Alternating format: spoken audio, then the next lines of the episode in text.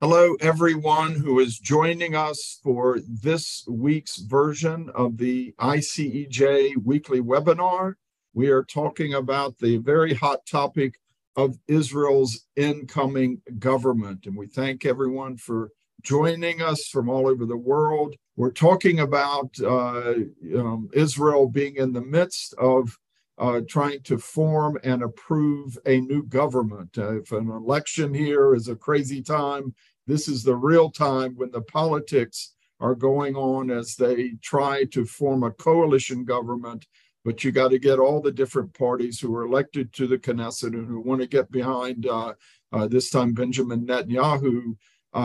They've got to come up with agreements of how they're going to govern together. Sometimes it takes weeks and weeks and months. And this time, Netanyahu has asked for an extension, but President Herzog gave him, instead of a 2-week extension, only 10 days. And so that time is quickly coming to an end. And there's a flurry of legislation now that these parties are trying to pass before they approve a new cabinet, a new government under Benjamin Netanyahu as prime minister. And to help us understand what all is going on, the intricacies of Israeli politics in this sort of coalition wrangling, what this new government is going to look like, what are the pros and cons, some of the concerns about it. We have Mr. Josh Reinstein, who is the director of the Knesset Christian Allies Caucus. He's been in that position, I think, now for 17 years. Also the director of the this global Israel Allies Forum, which is a network of sister caucuses, pro-Israel caucuses, Christians, others who are pro-Israel in different parliaments around the world. I think you have caucuses now in around 50-some parliaments. Congratulations. I think it's right at 60 now.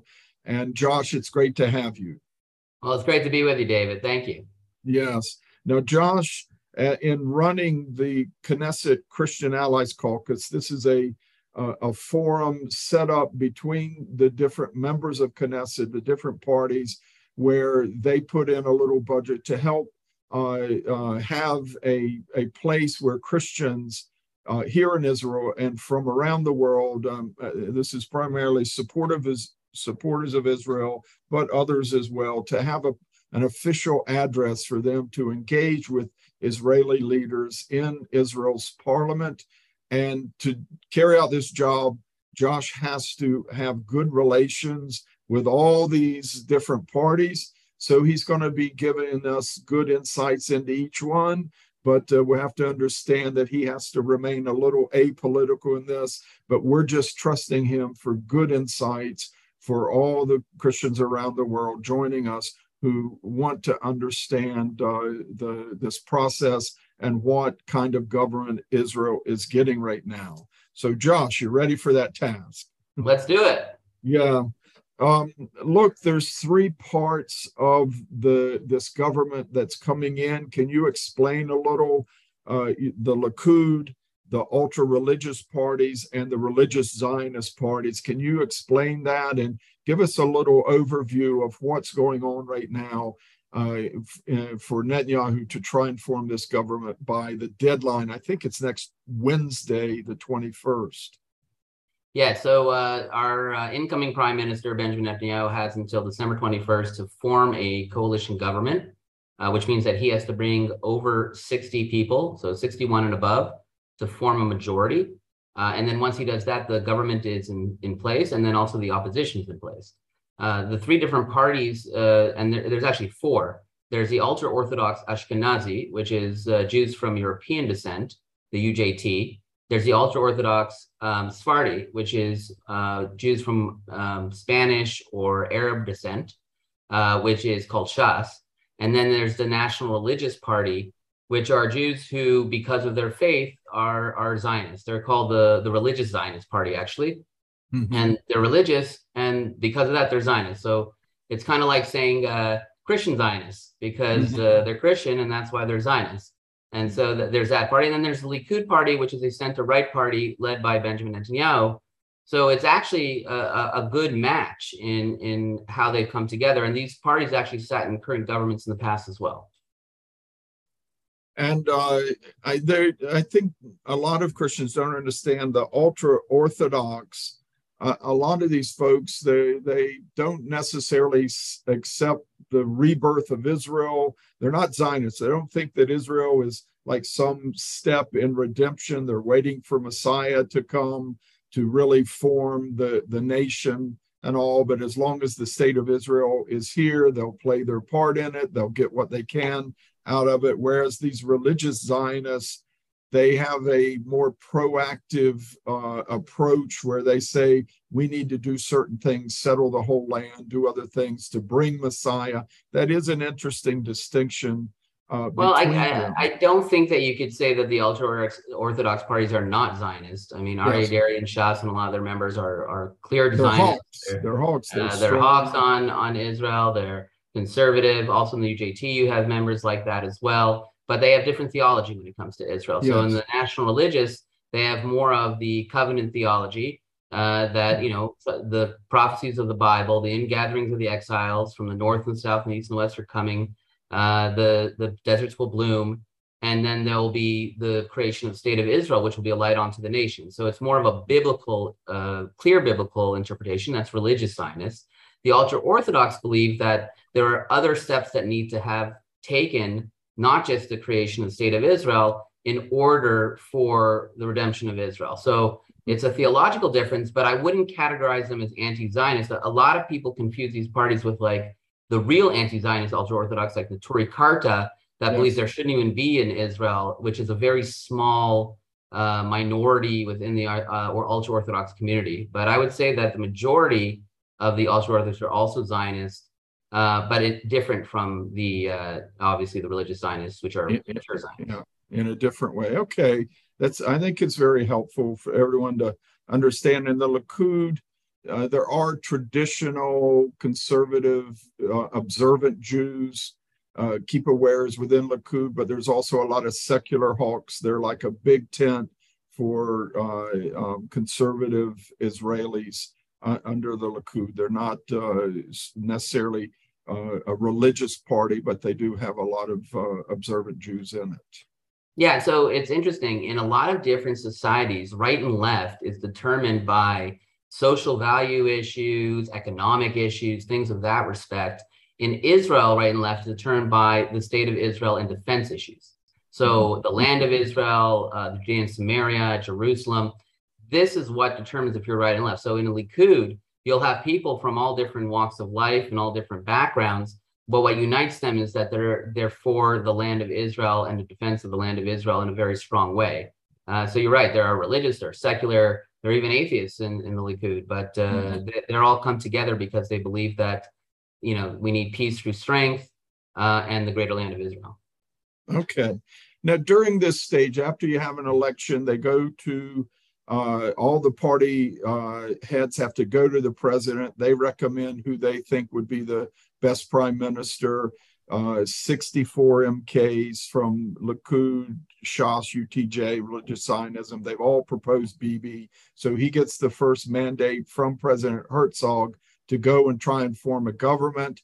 And normally, you know, you're handing out portfolios, defense ministry, foreign ministry, all these cabinet positions, and making a few agreements, coalition agreements, that once the government's sworn in, then you start passing bills in order to fulfill your agreements in the coalition deals. But here, some of these parties it seems they're in a strong position where they're saying to Netanyahu, before we even approve a cabinet, approve a government, we want certain bills passed. And so we're in, it's happened before, but never so many bills that this new coalition is trying to rush through. The new Knesset has been sworn in. They can take votes, they can pass bills, but they want certain things passed before they even approve the new cabinet. Is this unusual, this much legislative activity pre-coalition approval? I would say it's somewhat unusual, but it's not rare. What happens is that the parties go into a coalition negotiation, and then they agree on certain things. And then if the things they agree on are not according to the law as it is today, they need to alter the law to make it so they can implement their coalition agreement. Mm-hmm. So what's happening now is that there are several things. Number one, that Betzalel Smotrich, the head of the Religious Zionist Party, wants the authority over Judea and Samaria that's actually under the defense ministry. So before that can happen, there needs to be a law that says that other people other than the defense minister can have authority in Judea and Samaria. Or Itamar Ben-Gvir is going to be the national security minister, but he wants expanded powers because he thinks in order to implement his position, he needs to be able to do a lot more things that aren't under the auspices of the internal minister. So in order to do that, you got to pass a law too. So what they're doing is they're passing laws to be able to implement their agreements in the coalition negotiation. But a lot of that would normally be passed even after you approve the government. But some of this is being done beforehand. Well, what they decided is that this time around that they wanted to have a coalition agreement in place before they founded the government. And in order to do that, they have to pass the laws so that their coalition agreement is legal. Okay. So the difference is here is that a lot of the negotiations sometimes go after they create a government, but everyone wants to make sure they're secure in their positions before the government is even launched. Okay, so this is my first tough question to you. Is this a signal that some of these guys don't trust Netanyahu to carry out his side of the agreements once they're in power? Well, I think they want to hit the ground running. And so they don't want his agreements after the government's founded. So that's happened in the past, that they made governments. And, you know, we're in, I think, the fifth election in 5 years or something like that. So what happens is that they don't make these agreements ahead of time. They form the government, and then they all start fighting. Within a year, we're at elections again. Or half. This time around, they're like, we're not going to do that. We want to make sure everyone's clear. This is what we're going to do. We want it to be legal what we want to do. We want to make sure that the laws are passed and make it happen. And then we're going to get to work. And then everyone knows what they have to do and how they do it. You know, some people like it the other way, but I think a lot of Israelis are worried that if they didn't make this agreement ahead of time, that it would just get into confusion and a lot of, you know, wasted time. Mm-hmm. Okay. Well, I think it's the other side of the coin of this same sort of, you know, really upfront question here. Is this a sign that these parties have a lot of leverage over Netanyahu, that he has no choice to be prime minister? He has to agree to these demands that all these laws be passed before they approve the cabinet? No, I don't think they have as much leverage as the media is trying to say. I mean, they're joining Netanyahu's government. He has 32 seats out of the 64, so he has half the actual seats. So everyone, you know, they have their part to play, and Netanyahu needs them to form the government. But it's Benjamin Netanyahu's final decision. And in fact, in a lot of the coalition agreements, it always states that the final decision will be with Prime Minister Netanyahu. I think there's a concern on the right that, in fact, even though it's a right-wing government that's coming in, that a lot of these things won't be implemented because of Prime Minister Netanyahu, because he's more moderate in this government. But I don't think that it's, you know, he's being held hostage by these other parties and he has to say yes to everything. I think they're really negotiating. Everyone's negotiating hard, that's for sure. But I think they found compromises on a lot of these issues. Okay.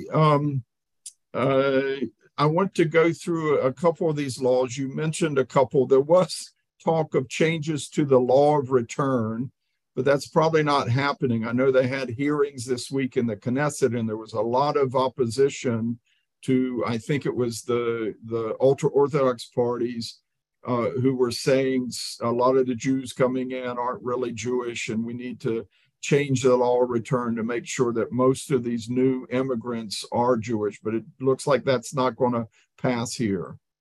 So really, that's an interesting issue because no one knows if that's actually a real issue. It's been in the media a lot. People talk about it. But every time they ask Prime Minister Netanyahu about it, he keeps saying, there's no way we're changing the law of return. So they've had hearings about it. There's a lot of articles about it. But I think Prime Minister Netanyahu has been very, very firm on his stance that that's not happening under his government. So I think it's another attempt maybe in the media to try to show, you know, there's controversy going on here. I don't see it happening. And I don't think anyone's really serious about that. There are other things, and I'm sure you'll get into them later, that there are happening, but I don't think that's one of them. Okay. There was even, I thought it was a bit radical, this talk of shutting off electric on Shabbat. There was one MK in the United Torah of Judaism, but that's highly unlikely. But was that a serious proposal by someone? So I think what they weren't saying shutting off power on Shabbat. What happens is we produce power on Shabbat. So there's a lot of people who work in power stations, and we have a law that on Shabbat, you're not supposed to have public officials working. But because it's electricity, we do. You know, we want to create as much electricity as possible. Plus, it would really damage the economy if they didn't produce on Shabbat. It would cost billions of shekels. Yeah. Again, it's one of those ones that, you know, it may have come up in a conversation, but the incoming Prime Minister Netanyahu said that's off the table. It's not going to happen. Yet, if you read the news, there's a lot of talk about it. So it's interesting to see, you know, where's the spin and what's really happening. I don't think that there's any chance of that happening in any way. Yet there's a lot of media about it. So it's a really interesting situation where there's a disconnect from what's really going on in these negotiations and what's really happening in the media when they're trying to portray the negotiations. Yeah, it makes headlines for sure. You know, some religious party here is saying cut off all the power. And I also want to say one more thing, David. I'm not involved in any of these negotiations, so I'm not in the room when this is happening. I read the news just like you, and I talk to people in the Knesset, and I hear their points of views. But from what I'm seeing, this is a complete non-story. Is it? But it's, I mean, I guess the solution is make sure there are Shabbos goys working in the power plants on Shabbat. I mean, this has been going on for since the state of Israel was founded. So I think they already have a solution already. No, I remember one of the governments was going to fall, the Sharon government, because it was moving a big generator down the coastal highway on a Shabbat. And there were a lot of people upset and going to leave his government over it. And but that was. You definitely want to respect the Shabbat, but I don't think that stopping production of electricity is on the table. And there's as much traffic on Saturdays on the coastal highway as any day. That's. But let's move on. It does look like one of the first bills to pass first reading. Is I think one of them they're trying to rush through is to cancel a law where four Knesset members can break away and form a new party. And this was actually passed by the last government, a bill that allowed four MKs to break away from the party, form a new party. And the key there is that you get some of the money, the government money that goes through these parties for operations and whatever, and you can form a new one. That this was actually designed by the last government to try and get some Likud MKs to break away and join their government under Bennett Lapid. And it looks like Likud wants to eliminate this to keep their party solid and together. So what they're doing actually is they're amending it so that you need a third of the party if you want to break away. They're worried about a situation where everyone can just break into four-member factions and demand their own things and demand their own ministries and their own abilities, or go to the opposition or go to the coalition. So what they're saying is you need a third of the party. So in a party, for example, like Blue and White that has 12 seats, it's still four MKs can break away from their party because they have 4 seats. But in Likud, it has 32 seats, you need 11 MKs. And that makes it a lot less likely that something like that would happen in Likud under... Prime Minister Netanyahu's leadership.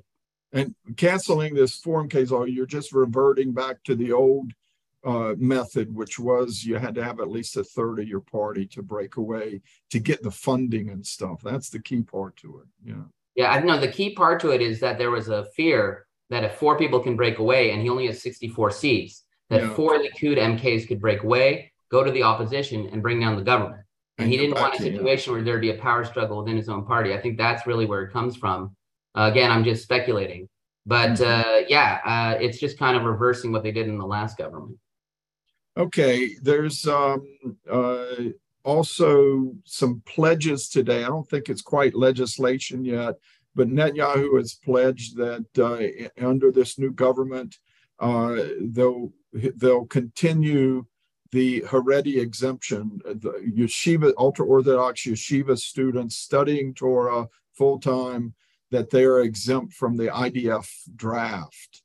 And I know there's been commissions, several commissions over the recent decade or two to get a lot more of these ultra-Orthodox students into the army or into public service in some way. But Netanyahu is basically telling them, I think it's a guarantee that there won't be any arrests of students studying Torah. So look, this law has been going on for a very long time. As you know, in Israel, Haredi students that study Torah has an exemption from the army. The idea is that, you know, praying and studying Torah is also a defense of Israel.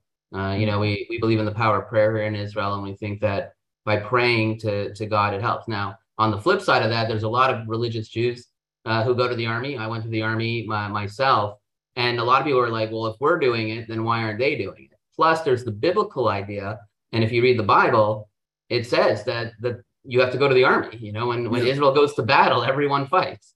So it's a very... There's one exemption. Issue. There's one exemption. If you're married, you get 1 year off. That's right. And so it's a very contentious issue. It's come up in our Supreme Court several times. I don't think this changes anything if this actually comes out to be true. This is just a report. I don't know what the final decision is on this, because there already is a de facto exemption. But this will codify it. And I know that this is a very sensitive issue. So this is one of the issues that will divide a lot of Israelis, depending on where you stand on this issue, if it gets codified in law. But right now, it wouldn't change, you know, we wouldn't have less people joining the army because of this at this point, because there's already is a de facto exemption. Plus, what's actually become very positive is that we see actually more Haredi and ultra-Orthodox joining the army. And there's actually ultra-Orthodox and Haredi units of the army as well. Mm-hmm. So it's interesting to see how this will play out. Mm-hmm.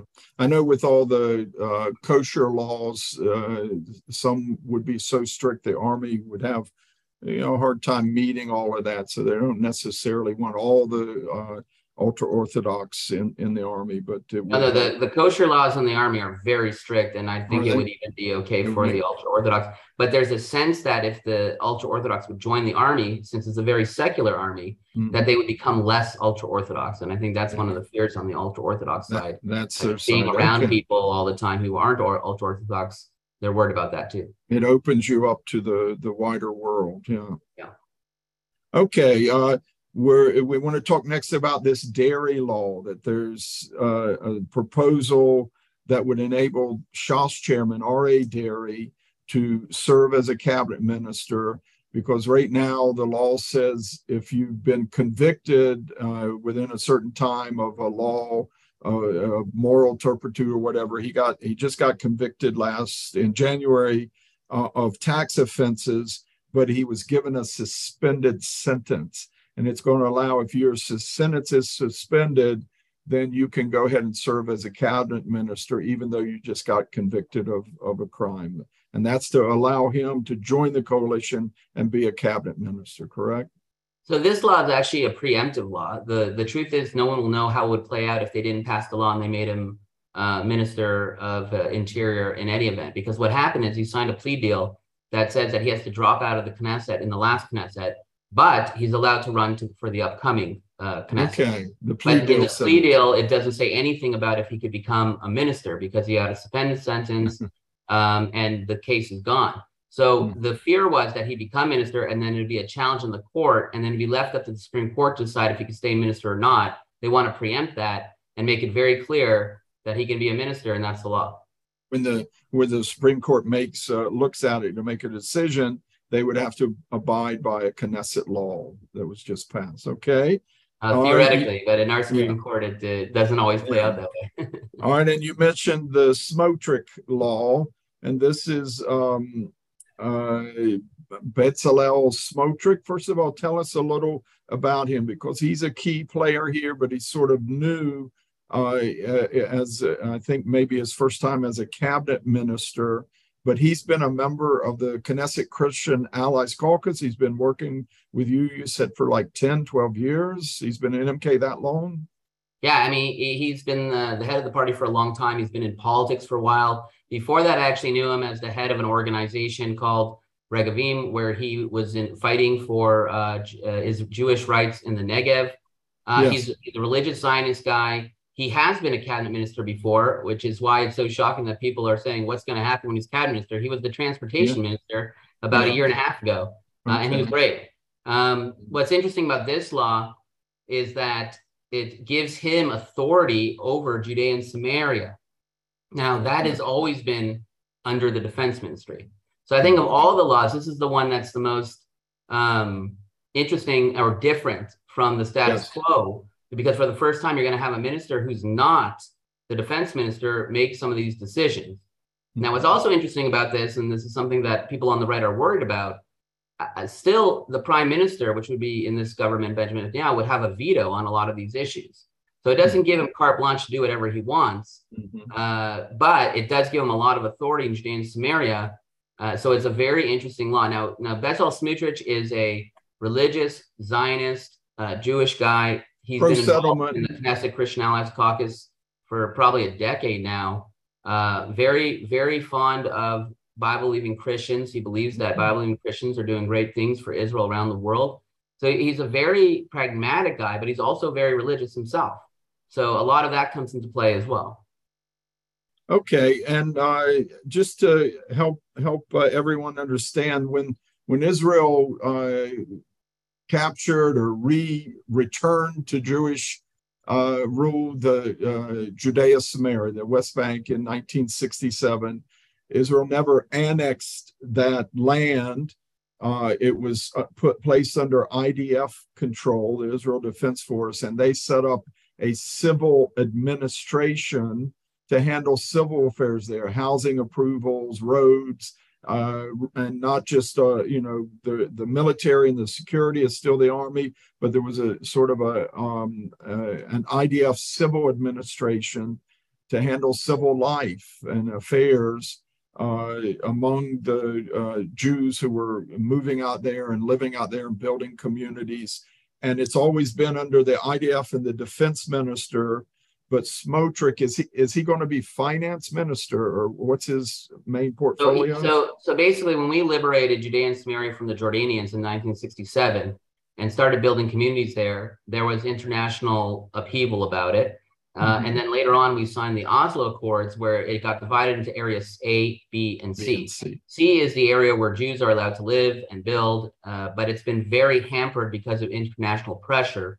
And what's been happening lately is that European money is coming into Area C, and they're building illegally for the Palestinians. So the Palestinians over the last year and a half has taken 7,200 dunams of land and built on it illegally. So it's kind of like the Wild West, and there's no law and order. And because also it's been under defense ministry guidelines, there's not a lot of infrastructure. So the cell situation is bad. People don't have Wi-Fi sometimes in different areas there. The roads are small.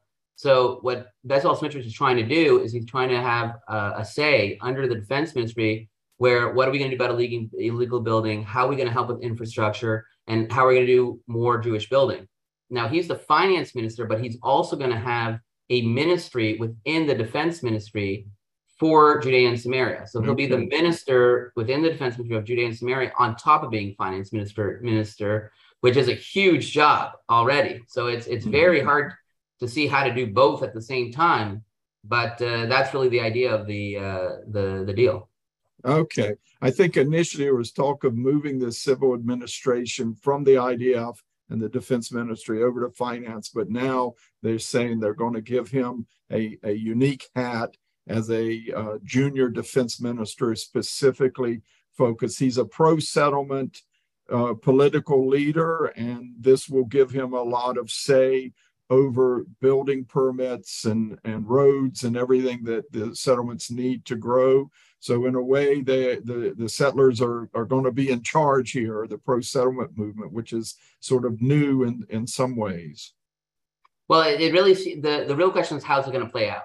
Is it going to be that scenario what everyone's talking about, where he has the decision and the power-making ability, and then the settler community in Judea and Samaria will be able to build again and to prosper? Or is a lot of this going to be still under the discretion of the prime minister, who has final say on a lot of these things. Because Europe and the U.S. are going to be upset and raise a big stink, and Bibi's got to sort it out. He'll be in the middle between Smotrich, Ben-Gvir, and others, and the world powers.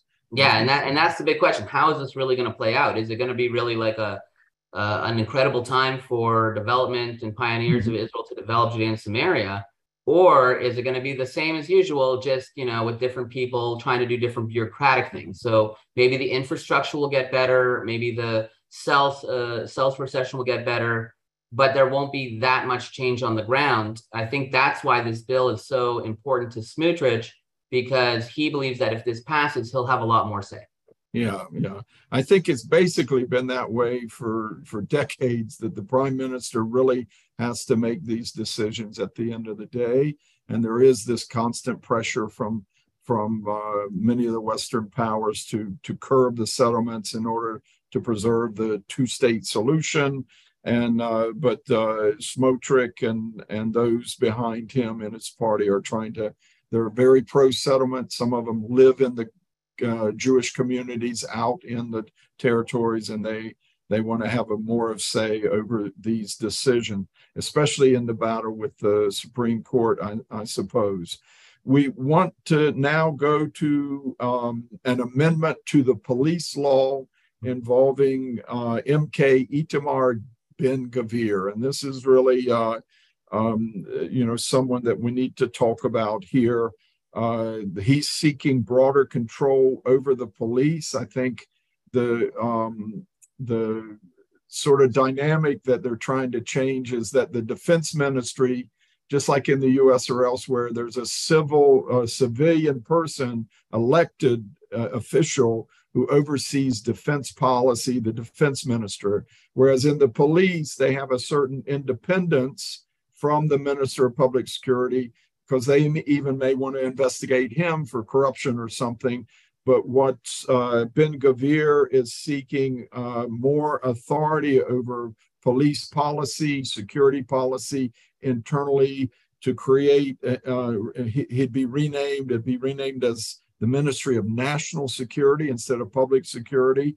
And it would move the border police, which is a cross between the police force, the domestic police force, and the IDF. They patrol Israel's borders, and that this would come under him, moved out of the IDF and the defense minister to him. Is this going to happen? Yeah, it's going to happen if there's going to be a government. That's part of the coalition agreement. But I think you described it beautifully. Really, it's a power question. Who's in charge? Is it the commissioner of the police? Is it the minister? Who gets to make the decisions? Mm-hmm. And what Itamar Ben-Gvir is saying is he's saying that if I'm going to deliver for people who voted for me and bring law and order, I need to be in charge of these big decisions. But this is a break from what we've had until now. Until now, it was the police commissioner and the professional and the bureaucratic layer that makes a lot of these decisions, and the minister just signs off on them, or sometimes they don't even consult with the minister. So this is a very big change in our system, and it has to happen in order for this government to be formed, because that's the biggest demand of this minister, Itamar Ben. Okay, and we need to talk about him because he seems to be the most controversial figure. A lot of the Israeli and foreign press have been focusing on him. And of course, you were there hosting us in the Knesset yesterday, Knesset Christian Allies Caucus, you as director hosting the Christian Media Summit. We had 100 and some Christian journalists from all around the world. We thank you again for having us there, Josh, and arranging that. And we had some members of the Knesset Christian Allies Caucus, the co-chair, help me with her name right now. Karen Heskel. She was at our feast, the one who cut her hair. I love her. She's great. And all, and they gave speeches, but you also arranged for Itamar Ben-Gvir. I think it might have been his first time addressing a Christian audience of this nature. And he came with a certain record that there's a lot of questions about it. And I had a chance to ask him a question about some of this that He used to have a picture of Baruch Goldstein on his wall. This was the doctor in the Hebron community who shot 29 Muslims in the Cave of the Patriarchs back, I think, in 94, 95. He's been convicted of incitement. He's an attorney. He defended a Jewish man who set fire to an historic church in the Galilee, to certain Jews who were charged with terrorism and even murder. That, you know, I said to him, I'm a lawyer too, and I understand we have to give everyone access to justice and all, but it does seem like all his clients sort of were part of his ideology, because he used to be a Kahanist, meaning he wanted to forcibly transfer Arabs from the land, and some of the other things from his past that would give us pause, some of it anti-Christian. And, you know, we asked him what could he do to reassure us that he's going to, you know, help work for democratic rights, minority rights, especially religious freedoms in this new government. And he said that, first of all, he was young when a lot of this happened. He didn't necessarily deny it, but he says he's grown up since then. He has a family now, children, and his priorities have changed. And, you know, my comfort level rose with him. But what else can you tell us about him that will reassure us that, you know, he's going to be protecting the rights of Christians and Arabs and others, as if he's in charge of police and national security here? So look, he's really the wild card. The event yesterday was actually organized by the government press office. Yes. It was their event. They asked me to bring members of the Knesset Christian Allies Caucus, and I actually didn't even know they invited Itamar Ben-Gvir. I don't really know him. That was the first time I got to hear him speak. But I also, I appreciated your question. I was also comforted by his answer. I mean, he said, you know, when he was 17, he was kind of a hooligan, and that he grew up, he has a family, he's a lawyer now, and he's definitely moderated his position. But, you know, that's the wild card. We don't really know. Is it the old Itamar Ben-Gvir that's going to be in charge, or the new Itamar Ben-Gvir that's going to be in charge? I think that there's a lot of different issues at stake when you discuss that. You know, the head of the party is Betzalel Smotrich, and I know him, and I know where he comes from. I know all about him. So I can say, you know, he's a great guy, and he's going to do good things. And he's been in the government before. Itamar Ben-Gvir, I don't know. He's a new guy. He's never been in a government before, but he has an incredible popularity among the youth in Israel. Yes. So what's interesting about the youth in Israel is that from 18 to 25, if only people 18 to 25 voted, he would be the prime minister, probably, according to the polls. Mm-hmm. So in other countries, the youth are tending to the left. Like in America and Europe, they become very woke and progressive. In Israel, the youth is becoming more conservative and more aggressive when it comes to military issues because of this long-going conflict with the Palestinians. Yes. Really, this is one of those things where you have to just say time will tell. I'm not so concerned, though, and I'll tell you why. Everyone says the sky's falling when people from the extreme other side joins the government. And I remember that in the last government, when the Muslim Brotherhood joined the government, everyone said it's going to be the end of Israel. You know, we had Brahm in the government, and they said this is the end of Israel. And look, if you're on the right, you're not going to be happy with the last government. The left was very happy with it. I think the same situation is going to be here. There's nothing to really worry about so much because the prime minister is Benjamin Netanyahu. And I think that even if Itamar Ben-Gvir gets to do what he wants, the right will be happy and then the left will be unhappy. So it really depends what your political persuasion is when you ask the question about Itamar Ben-Gvir. People on the right really like him and people on the left hate him. It's the same with the Ram party in the last government, where people on the right hated them. The people on the left were like, wow, what a great time of Jews and Arabs working together in the government. So it's a really personal question. I don't think you're going to see anything radical change or anything that's, you know, freedoms being stripped away or anything like that, because his party, which is in the National Religious, has 7 seats out of 15 and 7 seats out of 64 in a government run by Benjamin Netanyahu. But he is the wild card. I mean, no one really knows. That's the truth. And I definitely don't know. As I mentioned, that was the first time I've actually heard him speak yesterday. But I was comforted by his answer, but who knows? It could be just a great answer, but not true, too. Yeah, it is. Look, I know our president, Dr. Jürgen Buehler, who you know well, and he has one son who's just been through basic training in the IDF, and he's out there now serving. And in his company, he says all the young Israelis voted Ben-Gvir. And I was surprised. My doctor, my personal doctor, voted Ben-Gvir. My hairdresser, these are good, normal guys. And I was talking to this Brigadier General Amir Avivi. We had 2 hours with him this week, a good time to interact with him. And he said that so many Israelis voted for Ben-Gvir because he was the only one out there in the campaign focusing on personal security, feeling safe in your homes, on the street, on the buses again, that a lot of Israelis are just tired of this conflict. They've had enough of it. And it's not battening down the hatches, but trying to really deter any more terrorism. Iran is funneling money in. There's hundreds of terror attacks, and most of them are thwarted. Some get through. Here in Israel over the last year or so, an uptick, and people are upset with it. It drives Israelis to the right, but he seemed to be the only figure in the campaign really focusing on that issue, and they voted for him. I find it quite interesting. The last year in Israel, David, has been one of the bloodiest since the last Intifada. You have to remember, there's an incredible peace and safety in Israel, so people forget it. We were just ranked the 5th safest country in the world by the International Insurance Company for tourists, for example. Even though people say it's so dangerous in Israel, we're actually number 5. America's number 30, Canada's number 20, and Israel's number 5 of the 5th safest country. But at the same time, there were attacks on soldiers. There were people getting run over by terrorists, people getting stabbed by terrorists.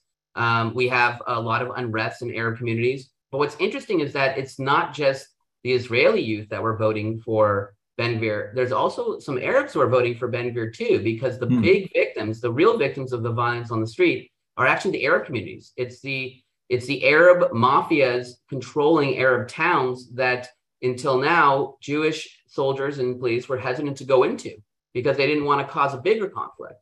So I think there's a hope that he's going to bring law and order to the streets, not just in Jewish communities where it's relatively peaceful and quiet, but also in the Arab community as well.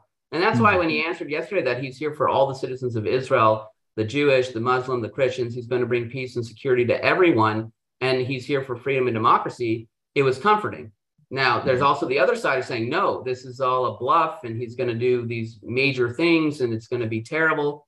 But I think the jury's still out. I mean, I can't tell you which one to write just because he's so new to the political world. Yeah, he has shown up at a couple flashpoints in Jerusalem, like the tomb of Simon the Zadok recently. This isn't as a 17-year-old. This is recently with a gun at his side. And there's been some dust-ups, and he pulls his gun out, waves it in the air. And so he packed. This is the Jewish community in East Jerusalem. The Shimon HaTzadik neighborhood, where people were getting beaten and stabbed and attacked by Muslims. And he came there and he stood there and he pulled out his gun and he says that, we're going to fight back. And so that wasn't something that was a controversial, oh no, what's going to happen? That was one of the reasons people voted for him. They're like, he's the only one coming down here and protecting the Jewish community of Shimon HaTzadik. So I think that's a lot of appeal. Yeah, I think for a lot of Israelis that was reassuring, and for a lot of people abroad, it's just the wrong image of Israel, kippah wearing settler, whatever, whether waving a gun in the air. Let's move to our last two questions. They're sort of more big picture questions about what's coming up. And I mean, how big, I just mentioned that this perception of Israel from abroad, how big a gap is there right now between this incoming government and the perception of it as radical white right wing and the reality on the ground here in Israel right now? Well, again, I'll have to use my crystal ball to predict. But I think that a lot of it is just a lot of media spin. I think that definitely once the government settles in and people see what's going on, I think you know, what people don't remember is that Benjamin Netanyahu has been the prime minister of Israel for the longest period of history in all of Israel's history. He's our largest serving prime minister. People know what they're going to get with Benjamin Netanyahu. That's why a lot of people flock to him. And I don't think it's going to be, you know, such a dramatic change. I don't think there's going to be huge differences. I think a lot of that's just speculation while they're trying to form their government. So I don't think that it's going to be such an earthquake around the world. I think a lot of this is just people trying to stir up, you know, media stories and information. We just went through some of them where, you know, there are people saying they're going to shut off electricity on Shabbat in Israel. Mm-hmm. And that's ridiculous. That's never going to happen. So, you know, a lot of it is bluster, but at the same time, you know, no one knows really what is going to happen and how much Netanyahu is going to let the other parties in his government do things.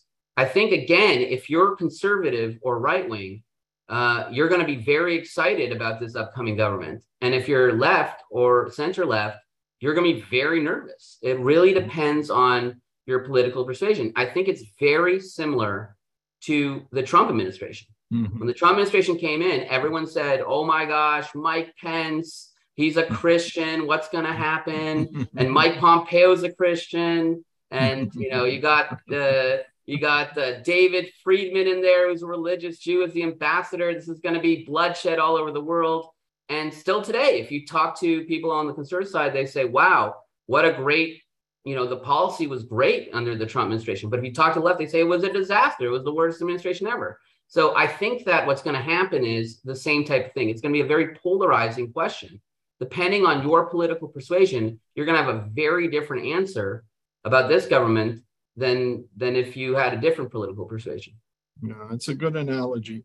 Okay, let's say that Netanyahu consolidates his power, that these guys, you know, line up behind him, don't give him much trouble. What is his agenda? What's he going to be able to accomplish as the prime minister again? Is he interested in expanding Abraham Accords? Is that his priority? Dealing with the Iranian nukes, a little of both? What's he going to do with the Palestinians? Any prognostications for what we can expect? What is his priority? Well, his classic priorities have always been the same. The first one always is economy. It's getting the economy going again. He's going to try to make it so that inflation comes down, that Israel becomes, again, an economic superpower in the region and around the world. He focuses a lot of his effort on economy. That's some of the things that he believes personally, and I know this from personal conversations even, that a strong economy in Israel is what is powerful about it. That's what makes it a power. So I think that's the first thing. Secondly is foreign policy. He's incredible at foreign policy because he's very charming, he's very well-spoken, a lot of world leaders respect him. And even though there's so many different differences in opinion between the Biden administration and the Netanyahu administration when it comes to Israel, he's still friends with Joe Biden. I mean, they're friends. They've been friends for decades. And the same with a lot of the world leaders around the world. So he's going to try to expand the Abraham Accords. There's a lot of talk about Saudi Arabia joining it. There's a lot of talk about Malaysia and Indonesia being the next countries. That's going to be one of his big focuses. I think he's going to work on getting embassies back into Jerusalem, which kind of took a pause. But there are a lot of countries talking about it now, Czech Republic, Malawi, Liberia, Kenya. And then the biggest existential threat is Iran. And so I think that we're going to see a lot more of Israel maneuvering, especially with the revolution going on with Iran, and trying to get the mullahs out and the ayatollahs out and try to strengthen those guys who are fighting for their freedom on the ground. And I say guys, it actually should say women, because it's women who are running the revolution in Iran right now, and children. Very brave, and no one's really supporting that. And I think we're going to see a lot more support from Israel for that, maybe behind the scenes, not publicly, as it would be unpopular in Iran. But I think those are the main things he's going to be focused on. I don't think there's going to be much difference when it comes to the Palestinian Authority. I think even the last government, which is seen as center left, interim Prime Minister Yair Lapid called for a two-state solution. But then he said, there's no way we could do a two-state solution with Mahmoud Abbas. He's just, you know, he's just there blocking everything. So I don't see anything happening on that. The real big question, and I think the big question everyone's going to be looking for, is how is the U.S.-Israel relationship gonna stay? Because they're our best friends. Everyone in Israel loves America. America loves Israel. We're both two countries founded on Judeo-Christian values. We have a lot in common. The people like each other. But this current administration, the Biden administration, is very harsh when it comes to pro-Palestinian agenda, pro-Iran agenda, pro-UN agenda. And so the question is, what is going to be the conflict points with this administration? But I think in that respect, you're going to have that with any government that's going to be in Israel. And probably the incoming Prime Minister Benjamin Netanyahu is best qualified to deal with that. Mm-hmm. Yeah, I'd say that it's been good to see the Biden administration, whether they wanted to or not, they've had to sort of pause their courting of Iran because of Iran's shipping weapons to Russia for use in Ukraine, and because of their crackdown on the protests, that's not going to be such an issue right now with Netanyahu. But the Palestinians, there hadn't been much push so far, and it's a lot of it, like you say, it's Mahmoud Abbas isn't budging. He's too old. He's not going to make the compromise needed at this age, and you have to wait until he passes on for a new leader who's probably going to be even worse. So who knows? But you're about as optimistic as I am for a peace deal. Yeah. Okay, and in a sense, if the Abraham Accords keep expanding and growing and the momentum, it means the Palestinians are being left behind, because these people, these are Arab countries making peace with Israel, normalizing relations, and basically saying we don't want our whole future held in veto, held in limbo by the Palestinians anymore. It's time to move on and let them. Well, no, the Abraham Accords is an absolute sea change in policy, because what they always said was there will never be peace with even the moderate Arab countries as long as there's no peace with the Palestinians. And the Abraham Accords dispelled the myth that you need peace with the Palestinians in order to make peace with other Arab countries. So already that's a huge change in perception, and it's moving forward. It's now proven that it works. Yeah. Well, my one concern about the Abraham Accords is that the State Department and the European Union are going to try and co-opt it and steer it back towards a two-state solution. Let's hope they keep their hands off. They're trying pretty hard. We've seen a lot of attempts of that to try to undermine the Abraham Accords. But so far, you know, what's amazing about the Abraham Accords, if you look at the UAE, for example, the people love each other. I mean, there's so many people flying here from the UAE, and the Israelis fly there all the time. I have a friend going to the UAE every week. And so it's just become not just a governmental cold peace agreement, but real peace between people to people. So it's very hard to undermine that.